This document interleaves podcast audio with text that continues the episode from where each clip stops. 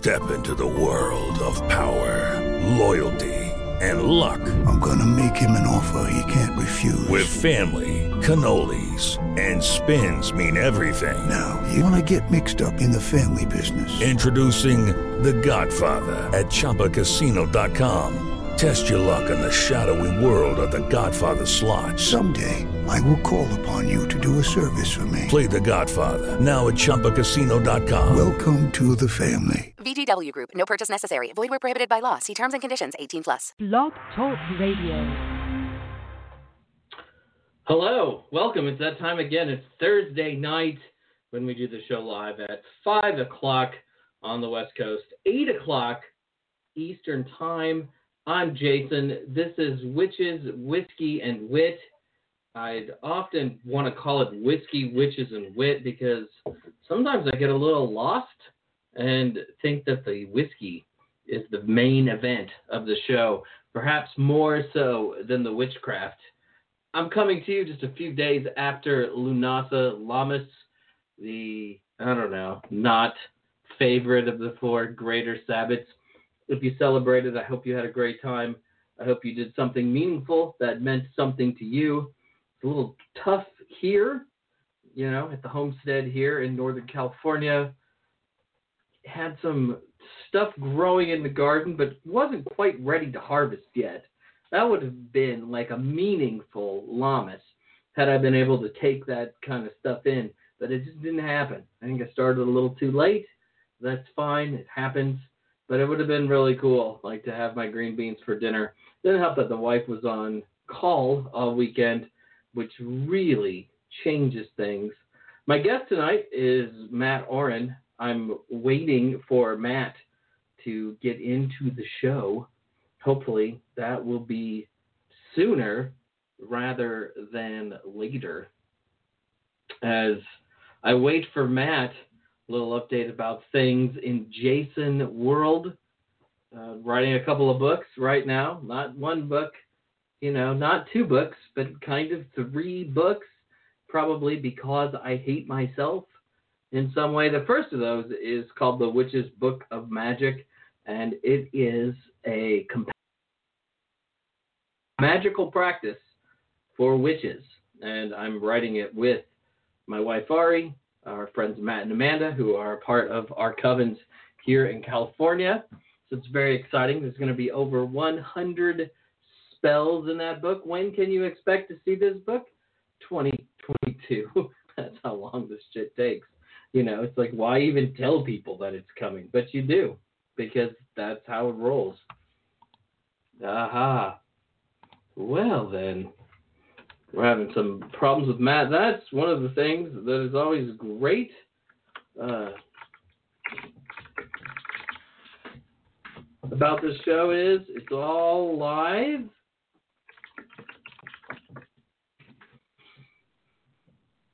Yeah, so you get to see all of the problems. yeah. Oh man. Mat's phone is dead. Oh, we're gonna do this. Oh. Tried to send something to Mat to he's like, you know, when you you work on this stuff, right? You do all this shit and you you know, oh god. I hate I hate the problems. I think it's fun for probably you because you get to listen to me like flail around, but it's still so frustrating sometimes. Aha. Aha. I think I, I got it.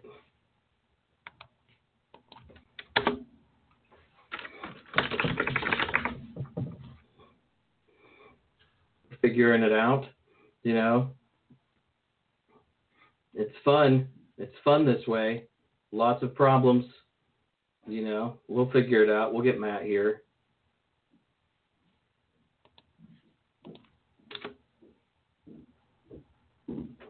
We'll get Mat here. Uh huh. There's Mat. You know, you know what's really crazy is I'm listening, like I'm seeing Mat show up in my queue, and then I hear my wife's footsteps at the same time. So it's like greatness arriving together. hey, Jason. Hey, I've I've missed you. I haven't talked to you in so long. I know it feels like forever. Well, I mean, every day feels like a year during COVID nineteen. Um, I think last time I talked to you, I know the last time I saw you was PantheaCon, and that was in February, and that was pretty exciting. You know, just just to see you and your newfound fame and glory there at PantheaCon. Well, old farts like myself that. were just cast to the side. No, you oh, never. Psychic Witch has been incredibly successful. What are you on, like your 15th printing or something? I mean, you know, I I knew, I knew you. I know how good you are at marketing. I've read your book. I know how good the book is. You know, I know that you have a following of people who respect your work and pay attention. I mean, I thought that it would do really well, but you know, this was like, whoa, like even more than I thought. Have you been surprised by how the book's been received? Yeah, yeah. Um, thank you, by the way, for all the the nice words. Um, yeah, it's doing better than I thought, especially because of the pandemic and you know all of my um, gigs I had lined up for the summer to like promote it, essentially being trashed. so um, luckily, it's it's done amazing despite that. Yeah, I was talking to another A writer but it was a first name A. You know, Astrea Taylor, whose Intuitive Witchcraft came out about the same time your book came out, maybe a little bit later. And she was all freaked out about, oh, it's going to fail because everybody's stuck inside and I won't be able to promote the book, et cetera, et cetera. And I'm like, the cream always rises to the top. But also, like, what else are people going to do other than read books, right? Maybe, maybe this was really good for writers. It's not fortunate for anybody, but maybe at least it was good for writers. Yeah, I mean that's definitely a possibility. Um, I mean, I guess this is the ideal time to read, as you're saying.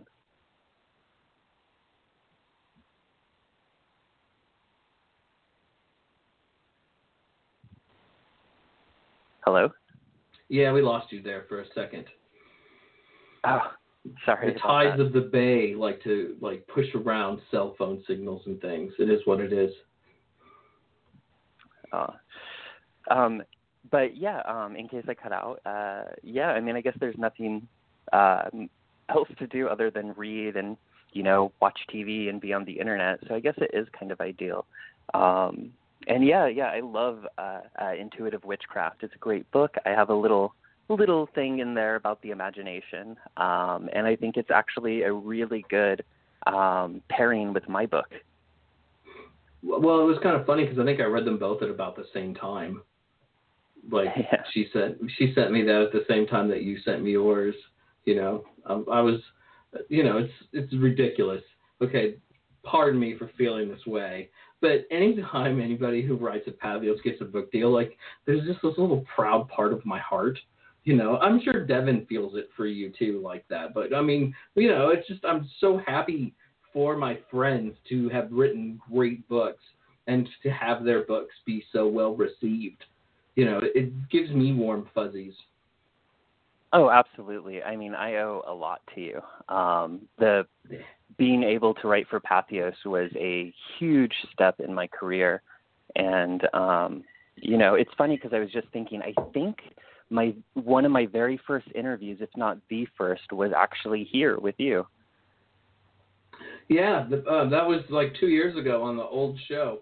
Now I get drunk during the show, so it's a completely different dynamic than it was before. But it's a pandemic. What am I supposed to do? Be fucking sober? Don't think so. Jeez, you know. Yeah, I need to like dig all those out one day and like put those back online. But yeah, I think it was pretty early. I remember I kind of saw you online, but I didn't really know you. And then you were doing this gigantic interview of all kinds of people for a blog post. I think, and that post was like eight thousand words or something. By the time it was over, It- it, almost read like is a book. Yeah, Yeah. yeah, and you know, I was like immediately drawn to you um, because of all that. You know, it's like I love, I love this guy. yeah, um, it, it's funny too because like the topic at the time was like ooh, and now it's just kind of like oh yeah, you know we we bind Trump. Like like because it was all about like cursing and hexing and its relationship to um politics you know? Um and i got a lot of really interesting like mixed feedback for that. Um but now it's you know just common discussion among witches You know, it's been really interesting to watch witchcraft trends, especially the last five or six years.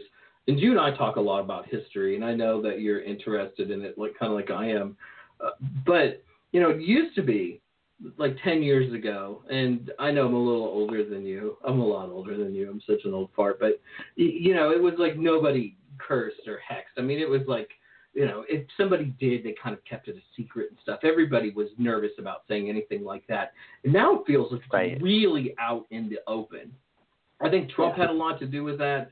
I think uh, being able to see the racial injustices in the United States, the Me Too movement. I mean, I think we're just more cognizant of all the horrible shit that happens in the country. But it just seems like it has made sort of more aggressive forms of witchcraft fashionable. Am I on the right path with that, or do you think it was always there?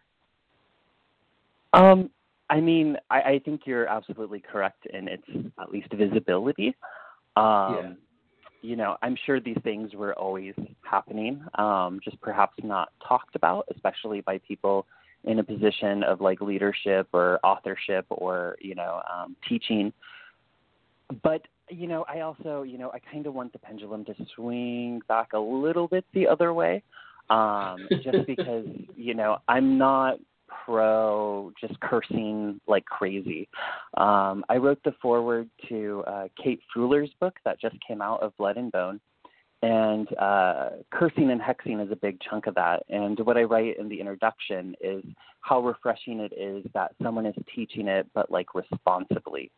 Um, and explaining that yes, there are repercussions to those forms of magic um, because I come across a lot of people who, you know, say like, oh, there is no backlash for cursing, especially cursing over, you know, really petty stuff like being offended or jealous or something like that. And it's interesting because, you know, I observe these people, you know, that say that and their lives are kind of a mess. And it's sort of like they're not putting the two together. And I, you know, it could be like a chicken and the egg type thing, you know, like Right. um w- was their life exploding and then that led to like the hexing everything or um did the hexing kind of lead to everything else falling apart i think you know um with a lot of the way that people interpreted uh ideas of the wiccan Rede and the threefold law um they saw it as like literally coming back the same way three times. Um and i don't think that magic um you know so um you know it's not like the craft where you know they they do their curses and then they get that exact curse back times three. And i think you know um sometimes we see from an outsider point of view we can see clearly that like you know someone's life is falling apart you know um and they aren't necessarily putting that connection together but I think that goes into the whole topic of justified cursing and justified working, and if it is justified or if it's not justified. Um, because I can't, I, you know, while I don't necessarily adhere to the idea of a threefold rule in the way that, you know, most people interpret it, I don't think you can separate yourself from the magic that you cast. And it's obviously going to affect your life. Well, you know, I think there aren't a whole lot of rules when it comes to magic, but one of those rules is like attracts like. And if all you do is throw curses, all you do is negative magic, you're going to attract negativity into your life. Like attracts like. You know, you you Right. can't. Yeah, you, you just can't live being completely uh, petty and pissed off all the time. You, there has to be something Right. more. Yeah. Right, The and even if it's not magical, it's the same. You know, just being, you know, a shitty person like attracts shitty things to you. Yeah, and other shitty people to be a part of your orbit. The threefold law is like one of those things that drives me crazy because it's it's misattributed to Wiccans because you know Right. everything gets misattributed to Wiccans. You know we're easy to punch these days, I guess.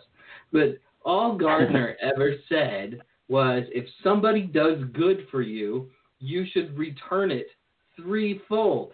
He never said there was like some sort of mechanism of cosmic justice out there in the world that would return things to you three times if you did something bad or something good. All it says is that you should return if it's given to you three times. So somebody gives you a dollar, you could give out three one dollar bills or something equivalent to that. And people have really just taken that in completely different and wrong directions. And it's really frustrating sometimes. yeah. You I know, was but gonna- I think that's Oh, go right ahead. though. So, yeah. I, I think that's you know, like I don't mind people believing that, you know, if they do something negative that it's going to come back to them times three because I kind of feel like it's um like a, a safety on a gun, you know? Like I rather people not be shooting people, um, than, you know, shooting indiscriminately. So I mean, the Wiccan Rede always gets a lot of bad press, but you know, maybe it's a pretty good idea when you're just starting out, not to try anything that really is going to have uh, humongous consequences. I mean, it's not a bad idea to be nice to other people. Right, exactly. Yeah. Uh, you know, you mentioned Kate Freuler's book, and she didn't ask me to blurb her book or to write a forward to it. You know, so there's a part of me that's breaking inside. But you know, I'll get over it. Oh. But how is it? Is it is it good? I haven't I haven't gotten a, a copy of it yet, so I you know I just want your opinion. Yeah, yeah. I mean, I loved it enough to do a forward. Uh, when I was approached by Heather, because Heather was the one who asked me to write the forward, I had no idea who this person was. Um, I had never heard of Kate, so I gave kind of like a, you know, I'll consider it, like let me read it and uh, decide if I like it or not enough to endorse it to put it forward. Um, and I grew to love it. Um, I think you know it addresses a lot of the things that you know, uh, witches, especially, you know, if they're newer to the craft, may be apprehensive or things that may be seen as kind of more taboo or darker, but it's presented in a really responsible uh, fashion. So, you know, not just the idea of like cursing and stuff like that, but there's also a lot of like working with animal remains and working with um, like, uh, uh, personal concerns, you know, um, stuff that's a little bit um, stranger. Um, Right. But she does it in, you know, a way that's very considerate of, you know, like where things come from, you know, like what is the responsibility that you as a witch have um, when engaging in these uh, practices. And then she provides a lot of really um, great practices with them. And so you read a lot of books. I'm always amazed at how many books you review. It's slowed down now that you're writing books, and it is. It's really Yeah. hard when you start writing books to keep up on everything else. Trust me, it makes Right. me crazy too. Uh, but what are your five favorite, or perhaps most influential witchcraft books? Oh my God. I know it's really Um, an unfair question, isn't it? so, um, I mean, it would probably be easier to name the five that influenced my book. Um, but like my craft as a whole, that's such a harder question. Um, you know, especially when there's things like, you know, um, uh, Silver RavenWolf, like not one book really like like the whole it's like a whole series package you know that's influential. Same same with like Penczak you know so it's hard to like really pinpoint like a specific uh book. And five is like um yeah, that's an unfair question, Jason. I, I I I like you know I, I like putting people on the spot, and I've done enough podcasts now that people seem to enjoy putting me on the spot. So I mean, I feel like I have to give back. But I mean, you just read so much. So what are the five that influenced your book the most? That's I mean, that's pretty fair. Um, so they're pretty obvious and they're cited in my book and there's a lot of like in the acknowledgments I mentioned them. Um, so uh, Christopher Penczak's Inner Temple of Witchcraft was a huge influence. Um, in my acknowledgement, I even say that my book is sort of a love letter to that book. Um, and then uh, Power of the Witch by Laurie Cabot, which is sort of the grandmother of both of our books. Um, right. And then um, Silver RavenWolf's, particularly her mind, uh, uh, Mind Light, which was kind of in a similar vein. So it's her book that's less about like magic with tools, but it's more about like the magic of your mind. Um, and then probably, so that's three, right? Um, Right. Four is definitely Ivo Dominguez's Ivo Dominguez Jr. I always forget the junior. Um, his Keys of Perception, which is uh, was such a refreshing book to read on psychic ability, and um, had a huge impact on you know like how I viewed things. Just like anything that Ivo says or writes, he's brilliant. Um, Yeah. And then obviously Devin Hunter's uh, Witch's Book of Power uh, was a huge influence on that book, as well as my craft in general. So one of the things that I think people often don't realize about witchcraft, if you go back and you read the early books about modern witchcraft, the Gerald Gardner books, there's uh, one called Witchcraft: The Sixth Sense by a writer named Justine Glass that came out in the 60s. They talk a lot Yeah. about psychic development. It seems to be Yeah. like a really important point in about I don't know, like the first 20, 15 years of modern witchcraft writing, and then it kind of goes away. And It just disappeared. Yeah, it's so weird to me. Like this thing that covens were built around in 1955 Right. by 1975 is completely absent.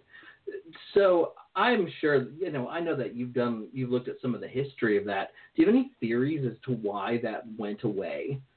And one of the things I love about your book is that you're bringing it back too. I love it when we all go full circle, but that's not really a question. It's just, you know, me adoring you. So okay, um, you know, I, I'm not sure. Um, you know, I think it may be a cultural thing. Um, you know, I think um, I, I think it's so. I, I've written and I've talked a bit about the glamoury of witchcraft because witchcraft has an aesthetic and it always has. And people who say that it's something new, like they're completely wrong. It's just different. Um, you know, if you look at the 70s, there was definitely a witch aesthetic. Um, if you look at like Gardner and his peers, they had their own witch aesthetic.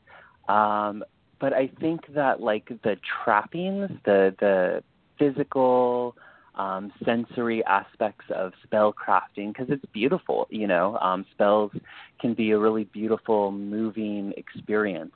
Um, and I think trying to make that in a very consumable uh, fashion for people has left out a lot of the heavier um, energy lifting foundations. Um, so, I mean, that's just kind of my theory. Um, I really don't know, but I do definitely notice that like it just disappears. Um, you know, we have uh, even before you know. Um, well, I don't know if it came out before Justine Glass's book or not, but like um, Doreen Valiente in Natural Magic, like she goes on and on about the power of the mind, you know, um, Right. and psychic processes and stuff of that nature. And even if you look at like um, influences on the modern craft, um, you know, like uh, Hermeticism and Rosicrucian and um, all these different like like Golden Dawn, like there is an emphasis on you know building these um, psychic abilities, these uh, uh, these uh, ways of manipulating and perceiving energy that just sort of disappears, and then we're given this idea of just intent, which I hate intent. I hate the word. Um, really? and I I love I hate- intent. I hate intent Why do you um, hate intent? be- because intent doesn't mean anything. It just means wishing. I can intend to cross the street every day. It doesn't mean I'm going to cross the street. what so word would I- you, you know- replace it with? Will.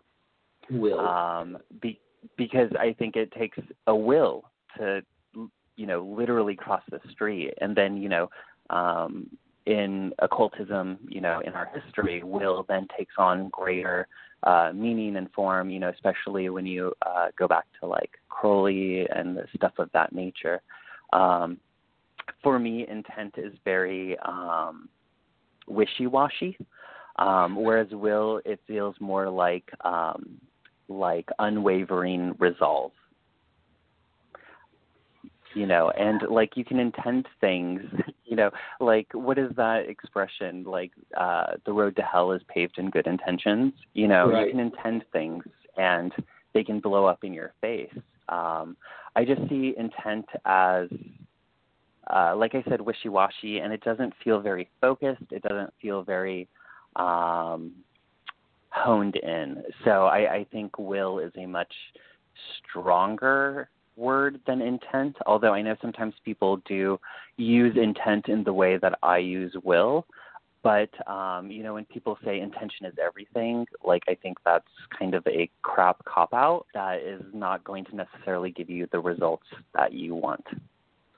Well, I do think there was like this push in the 1970s, especially after the kind of rub of Crowley wore off, to sort of distance witchcraft from having anything to do with Crowleyana. And, you know, you know, I mean, and Will was sort of the driving force of his magical philosophy. So if you want to distance Right. yourself from Crowley, then you have to distance yourself from that word. And intent, I guess, kind of sounds similar. It has the same idea. I, I do think sometimes, especially in beginning witchcraft books, we want to dumb things down. We want to make them as simple as possible. And explaining Right. the magical will is a little bit more challenging than using the word intent, which we all know what it is. We all know pretty much what that means. But you do bring Right. up just how ambiguous intent can be. I'm really fascinated by this, Mat, and you make me want to rewrite the introduction to my next book. Oh, damn you. Yeah, yeah, that was one of my um, challenges, and I do talk about will and um, you know the difference between will and true will in my book.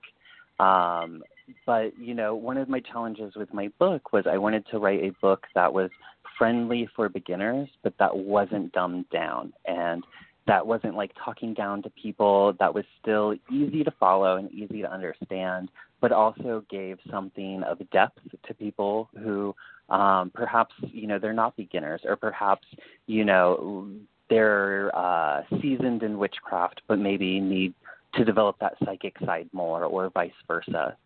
Um, so that was uh, probably one of the most difficult things in writing the book, um, but hopefully I achieved that.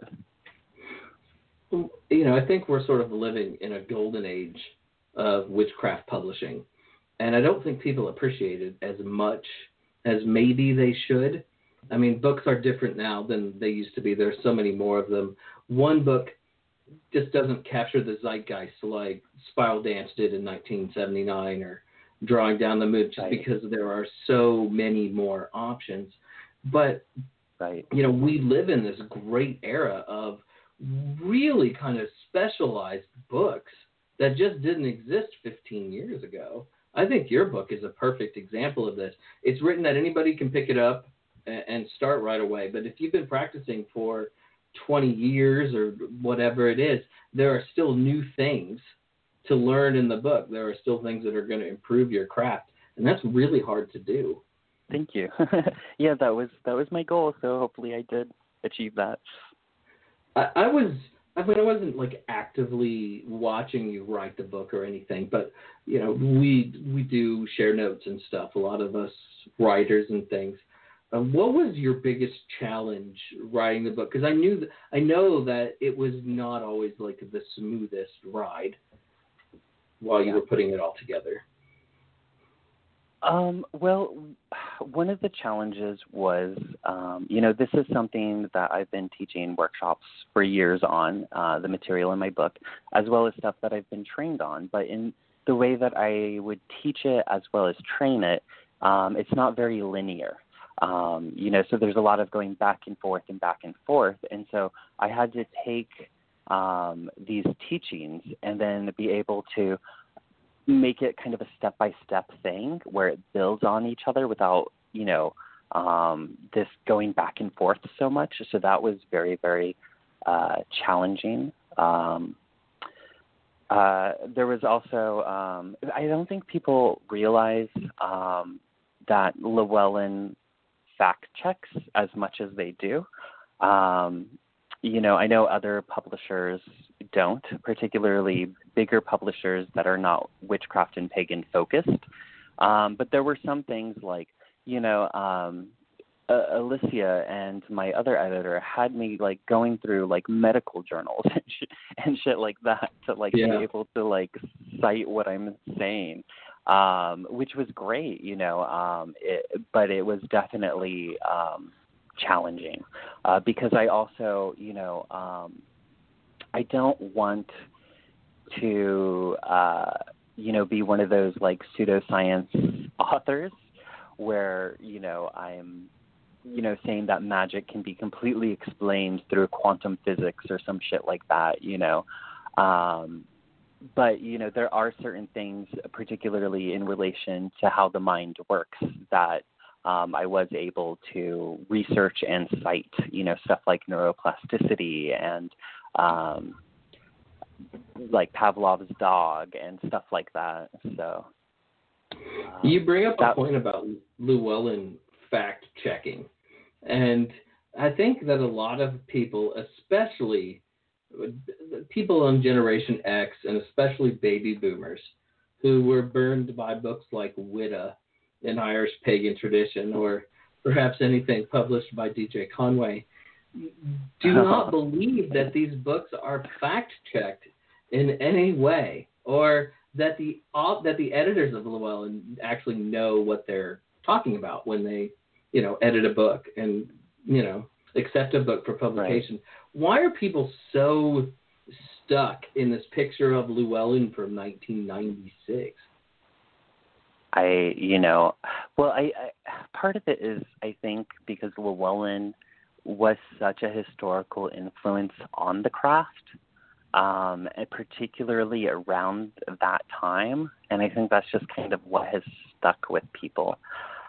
Um, so you know, like people think of like DJ Conway, and I don't mean that as like an insult to her work, but like, you know, like we've all read Celtic Magic and we've all read It was my Norse first Magic, book. which is like Yeah. the same book. Um, and there's a lot of like really bad history. Um, and I think we also know more than we did then. Um, you know, now we have historians and scholars that are like actively researching and debating things. Um, so I, I think it's just sort of we know more. Um, and I think also um, our standard as a community has raised for sure um, to be able to like be accurate and um, be historical and um, not just be something we've made up and are claiming is like an ancient, you know, Celtic tradition.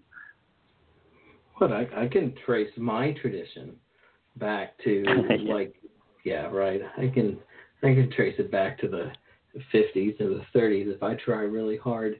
Uh, speaking of traditions, you know I'm not going to bring up the question that I always want to ask you. When are you being initiated into Gardnerian witchcraft? Because you know the offer is on the table. We we keep waiting. You know, one day Uh, I- just I, I don't Devin? know if I would have time for it. just you bring Devin, like we'll do the two of you at the same time, Ari and I. I mean, it doesn't it doesn't get any better than Ari in the circle, really. Yeah. No. Well, I'm- if I was to do BTW, it would probably be with you. yeah, I'll, I'll take that as a win. You know, I'm planning to be around for a while. and I think you are too. So maybe maybe we'll get to it. You are a member though of the Black Rose School of Witchcraft. Um, hmm you're also a, a part of the Covenant of Hecate. What do you get out of those traditions? Do you recommend others to be a part of traditions? Um, yeah, I mean, I'm I'm part of more traditions than that, um, but yes. So, like, I think there is something to formal training, um, and you know, being part of something where there is a group mind and there is, you know, kind of an agreed upon uh, way to conduct oneself uh, with others. Um, and there's a community aspect, particularly with like, um, for example, the Temple of Witchcraft. Uh, when I was in New England, um, you know, there's a huge community aspect that I think people miss out on um, when they're solitary. Um, you know, I, I actually think the term solitary is kind of stupid because I think every witch is solitary, even if they're in a group or a coven or a tradition. For sure. Yeah. I mean, there's always what we do as individuals, and then if you're a part of a coven, there's what you do with a group. But you don't stop doing things on your own just because you Right. join a coven. Yeah, we're all solitary to some degree. Yeah. Yeah, Yeah. absolutely. I, you know, I Um, just you know, and I'm not saying that everyone should be part of a tradition, um, but you know, I think I think it's good, and I think it's good to learn from people who are trained in this and are seasoned and aren't just you know, uh, you know, teaching something they've read from a meme and then putting it on TikTok. Yeah. Well, I mean, we're living in such a rapid era of change when it comes to how we send information. You know, there doesn't seem to be any good way uh, for anybody to guarantee good information. I don't think it matters with witchcraft as much as other people do. Right. But some people like make a big deal of it, especially anybody who I don't know wants to have a temple or something and have other people pay for their lives. You know, so it's Well, a it's a Jason yeah. pet peeve. You know. Yeah, no, I But- mean, my whole thing is like I don't really give a fuck what other people do. Like it doesn't affect my own craft. If you're my own student, then that there's a difference. If you're my Right. student, then I'm going to make sure that you understand what I'm teaching and um, try to be as accurate as possible. But like when it comes to your own craft, do whatever the hell you want. Like it has no effect on myself. I think a lot of people are hung up on how um, people who take on the mantle of witch somehow reflect them since they take on the mantle of witch. Um, but you know, going back to the idea of solitary, one of the things, one of my favorite things of um, Andrew Chumbley is his whole idea of um, the lonely road. You know, like all of us are on a lonely road when it comes to witchcraft. We're the ones who experience, you know, the profound mysteries on our own. We're the ones who experience birth and death alone. Um, and so if you know your witchcraft looks nothing like mine and I disagree with it, um, if you can get it to work, if you find something from it, like more power to you. it's it always just feels like everybody's so hung up on what other people do. And thank you for saying it doesn't fucking matter what other people do.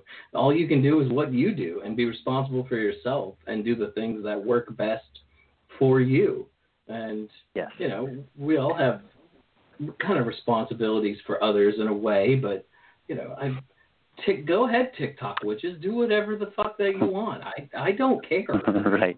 I mean, I don't Right. understand it, but that's that's fun. The craft has always been kind of a constant movement and a constant change. The only thing that I'm uh, concerned about or um, apprehensive about, I don't, I don't know what word I would use, is um, I like as occultists, particularly witches, but occultists in general, we come from a lineage. We come from a history. We, you know, this stuff did not appear out of a out of thin air, particularly a lot of our practices and a lot of our ideas and beliefs. And um, I worry about people losing that, people forgetting that, people not knowing, you know, who Doreen Valiente was, um, people not knowing, you know, who Crowley really was. Um, because, you know, I see a lot of things um, uncredited. Um, and I think, you know, honoring those who came before us and trying to learn from those who came before us is something that is important. Um, but when it comes to how you practice, like, I don't really care if, Uh, you know, it may not be what I'm teaching, but like I said, more power to you if you can get it to work and you get something out of it. Do you notice you're really active on social media and you're really a little bit. you're, and you're really good at social media.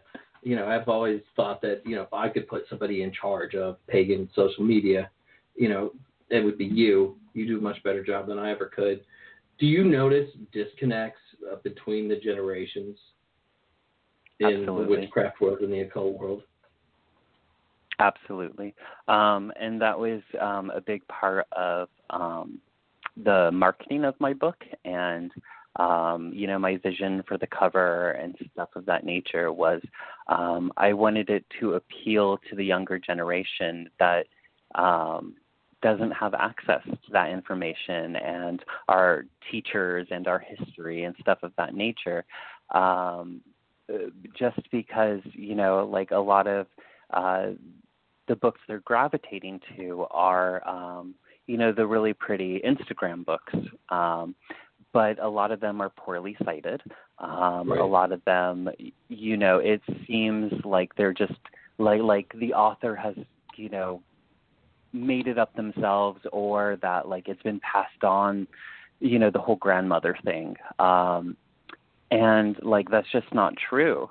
Um, so you know, a, a lot of it was trying to kind of Trojan horse um, you know, um, our mm-hmm. practices and our legacy and our history in a way that would be appealing to this younger generation because um, there is a huge disconnect. Um, you know, there. So, like witchcraft and paganism outside of like you know the the hard traditions, like the um, I mean hard as in like firmly rooted, like BTW and stuff like that. You know, a lot of our community has revolved around um, publishing houses like Weiser and Llewellyn um, because they have been so crucial to our community. But in the last maybe like 15 years, especially, um, especially like the last like five years, um, a whole witchcraft community has popped up around us that has nothing to do with us. Um, and so, you know, I wanted to find a way that I could try to bridge both of them and try to sort of, you know, lure, you know, uh, people who would buy it because they think it's a pretty cover or, you know, there's a certain witch aesthetic to it and hopefully uh, provide them with tools and history that will have a profound effect on them and their craft.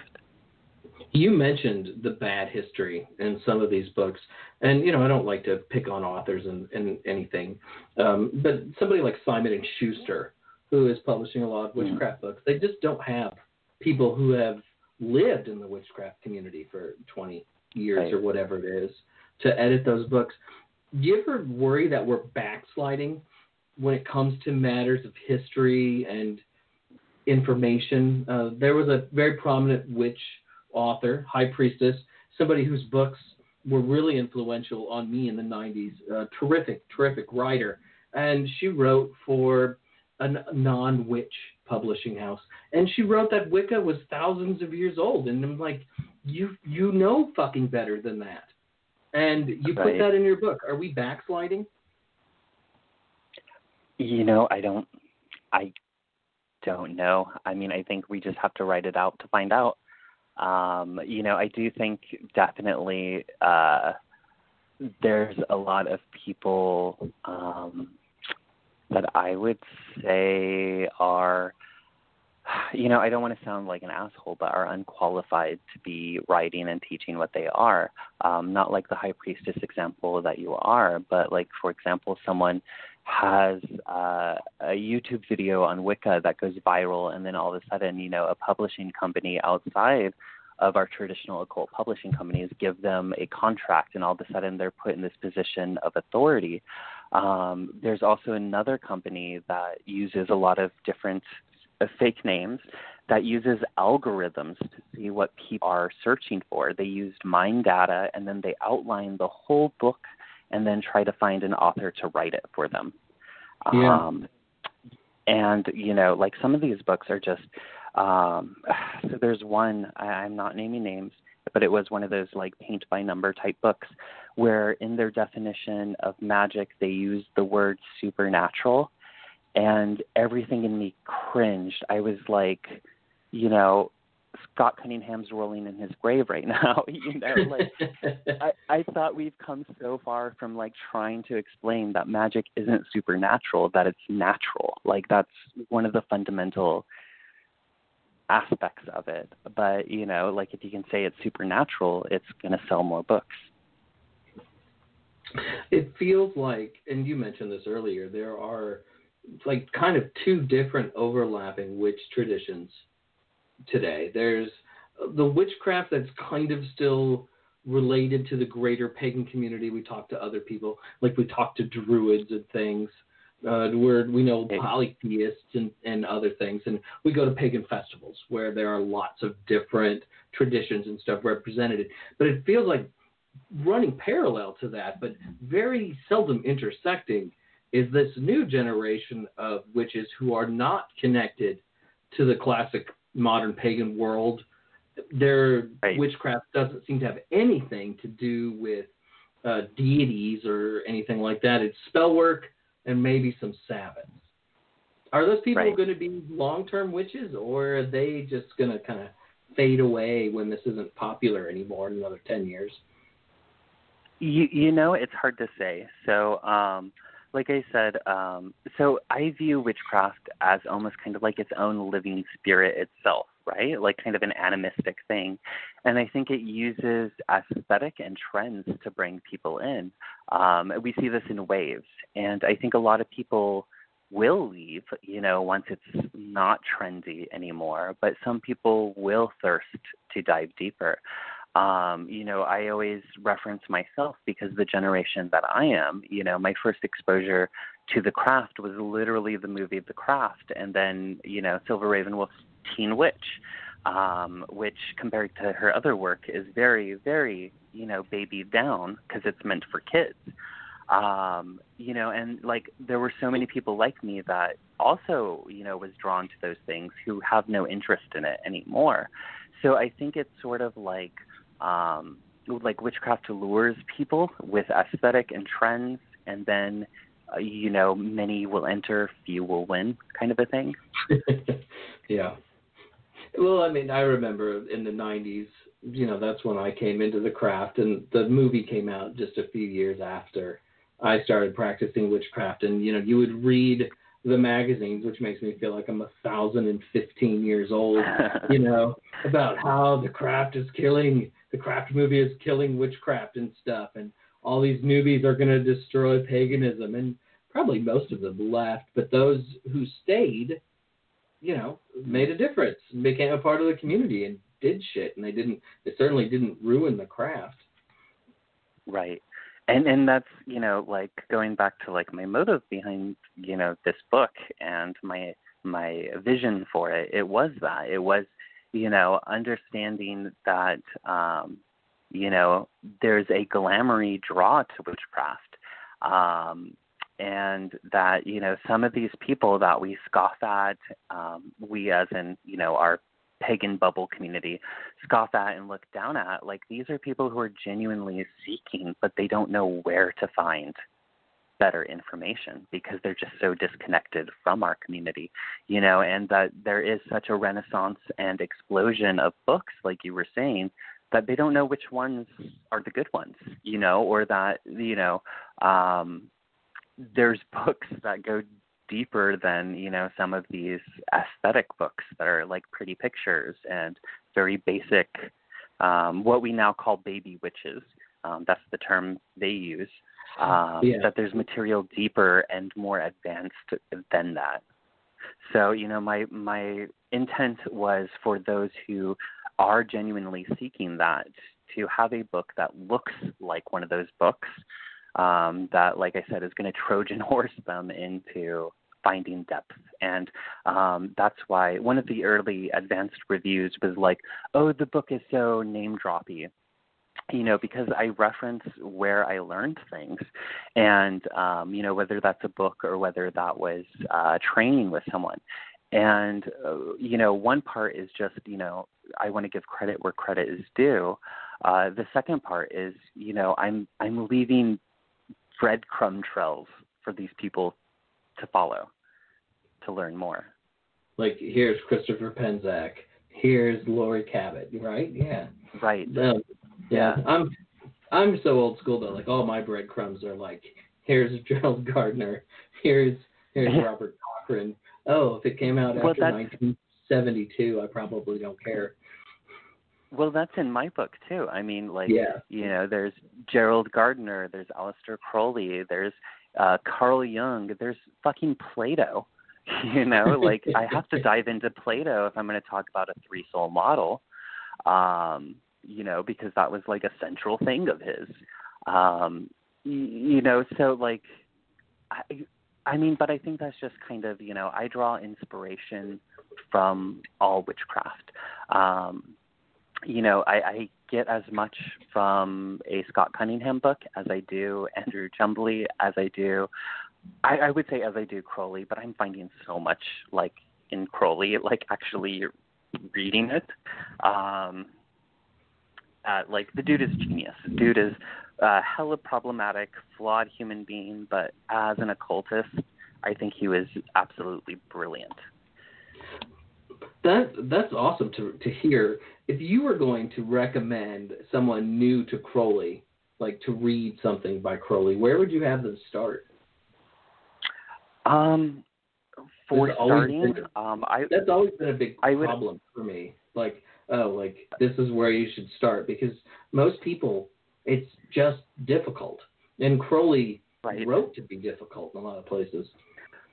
Right, and I just posted a, a quote from the book that I'm about to recommend, where Crowley's like, you know, in the past, and it's so funny because we still see this with a lot of um, authors in circles that I'm not naming names, um, but you know, he's like, you know, I tried to use really, you know, intellectual language and really lofty language, and unfortunately, it's attracted the wrong crowd um, you know, it's it's attracted, you know, snobs and people with ego and people purely seeking power, you know. Um, you know, but magic is for all. So the book that I would recommend as a very beginning entry way into Crowley would probably be a Liber um, ABA, Liber ABBA, which is uh, magic, particularly the fourth book and the fourth section because it's like a huge collection. But Magic in Theory and Practice is where I would start someone. Um, Book of the Law, I think, is genius, but I think it's not.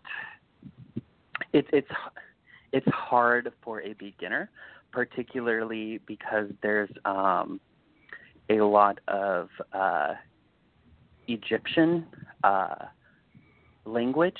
Um, specifically like he uses names for deities that are like more obscure than what they're normally called by people.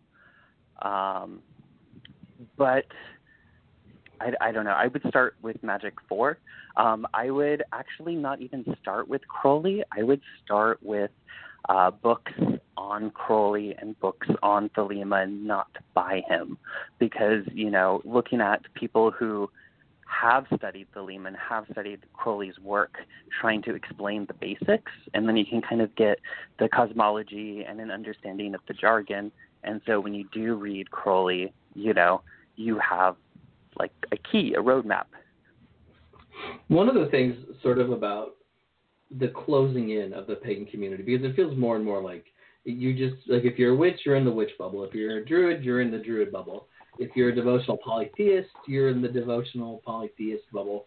One of the things I loved about my early life as a witch was that we didn't have those bubbles. We practiced with lots of different people, and that meant we had people in the OTO that we practiced with and Mhm. did shit with.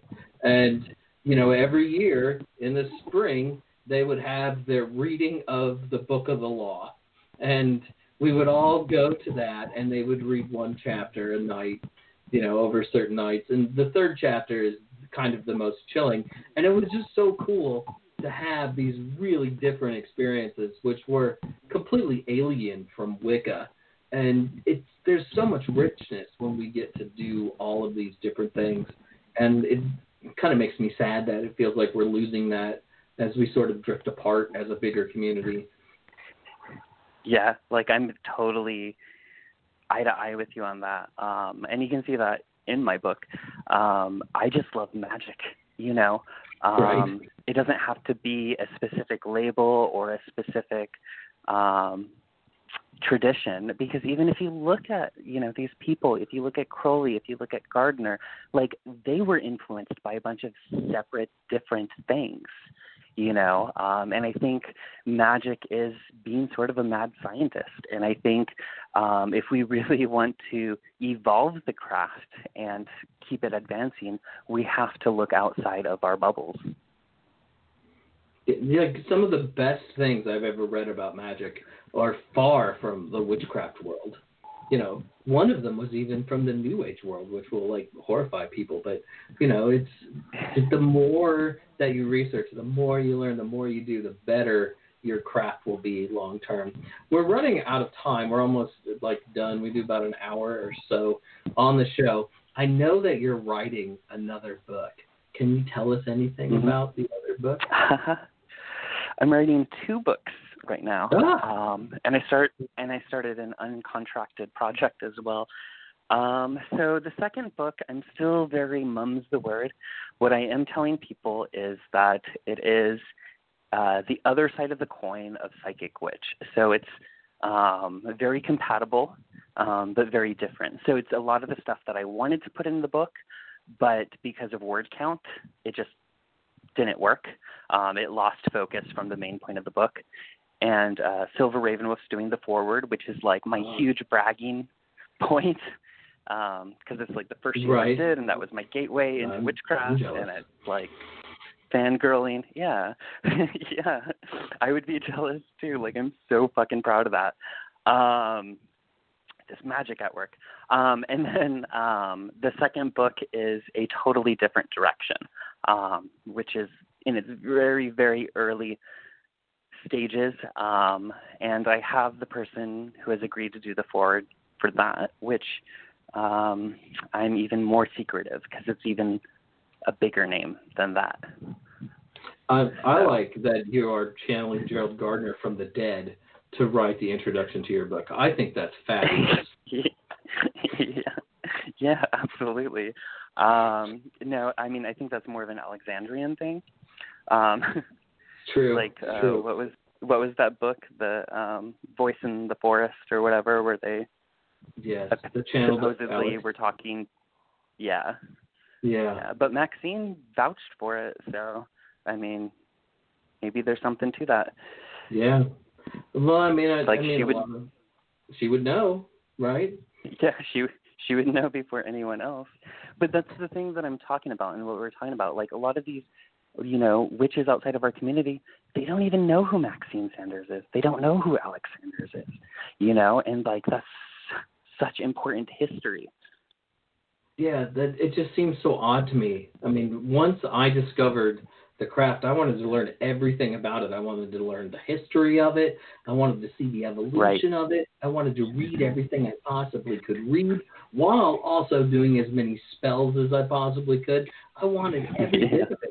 And I, Yeah. I hope that curiosity keeps up and that other younger generations, you know, also adopt it. It's so I hope so too. Yeah. So you're you're recently moved to California. What what do you think I of our fair state? Yeah. Are you are you enjoying Well- living in California? I'm actually a California native. Yeah. Um so it's good. I feel like I'm home again. Um I'm looking forward to a winter without fucking snow. Oh, I'm sorry. I don't know if I can say the F word. Um, without any- several no? times at this point. So yeah. okay. Yeah, um yeah, no, I'm enjoying being here. Quarantine is weird, um, but I have lovely roommates and the house is um you know, it's de- it's good size. It's not a small house. Um, but I do miss a lot of people from the East Coast. So hopefully after the pandemic and traveling opened up for me and those people, we can finally see each other again. A strange time to move, that's for sure. Uh, Yeah. What what what's what's the biggest thing that you miss during shelter in place during COVID nineteen? Um, I, I miss interacting with people. Um, you know, I have three roommates, so you know I am not completely isolated. Um, but you know, it's it's strange just not seeing people, and then when I am out, you know, for groceries or something like that, you know, you know, I'm wearing a mask and I'm trying to keep my distance and stuff of that nature. So hopefully we can get past this if people do wear their masks and social distance and don't listen to Trump, um, and we can resume life as normal. I am I am looking forward to seeing you in 2022 when this is all done, and you know it, it can't come soon enough. That's for sure. Uh, if people want to learn more about you and your work, where can they find out more about you and your work online? I am on all social media. Um, you can find me uh, the most active actually on Instagram and Twitter these days, but I'm also on Facebook. Um, and you can also go to matauryn.com, which is M A T A U R Y N dot com. Um, and that has links to everything, Matt, including one, Tapios. not two. Yeah. No, I'm Yeah. not Matt Tata. I'm Matt. Matt Tata. Mat, it's always a pleasure talking to you. I miss you so much. You know, I know, was I miss you too. I heard you were moving out here, and you know, Ari and I like, oh yeah, we'll just we'll drive up there, and then of course all this hit, and you know, you're you're Yeah, in you our guys are-. You guys are going to get me drunk, and before I know it, I'm going to be like a first degree Gardnerian. It might even be a second. Who knows? I got plans. You know, uh, thank you so much. There's like a couple of there's like a bunch of shit I didn't ask you about that I wanted to talk about, but that's just how it always goes, and hopefully uh, we can chat again. I mean, what else are we gonna do? We can't go anywhere. Yeah, absolutely. And it's just good talking to you, so I don't mind. Yeah. Yeah. Definitely miss you. Mat Auryn was our guest tonight. I'm Jason. This has been Witches Whiskey and Wit. The whiskey glass is about done. So before I say something stupid, it's probably best to end tonight's show. Thanks to Mat Auryn, who is amazing. And I love Mat, and he's great. And you should go out and pick up Psychic Witch right now. Find him online. Support his Patreon because Mat does a lot of really great work for our witch community. So thanks to Mat. I will be back with a live show next week. I have guests that are booked in September. I don't have a lot of guests booked in August, so I can't tell you who'll be here next week. But I promise you it will be someone. Woo! It'll be fun. There'll be whiskey. There might be wit. There will be a witch. Thanks for listening. We will see you next time.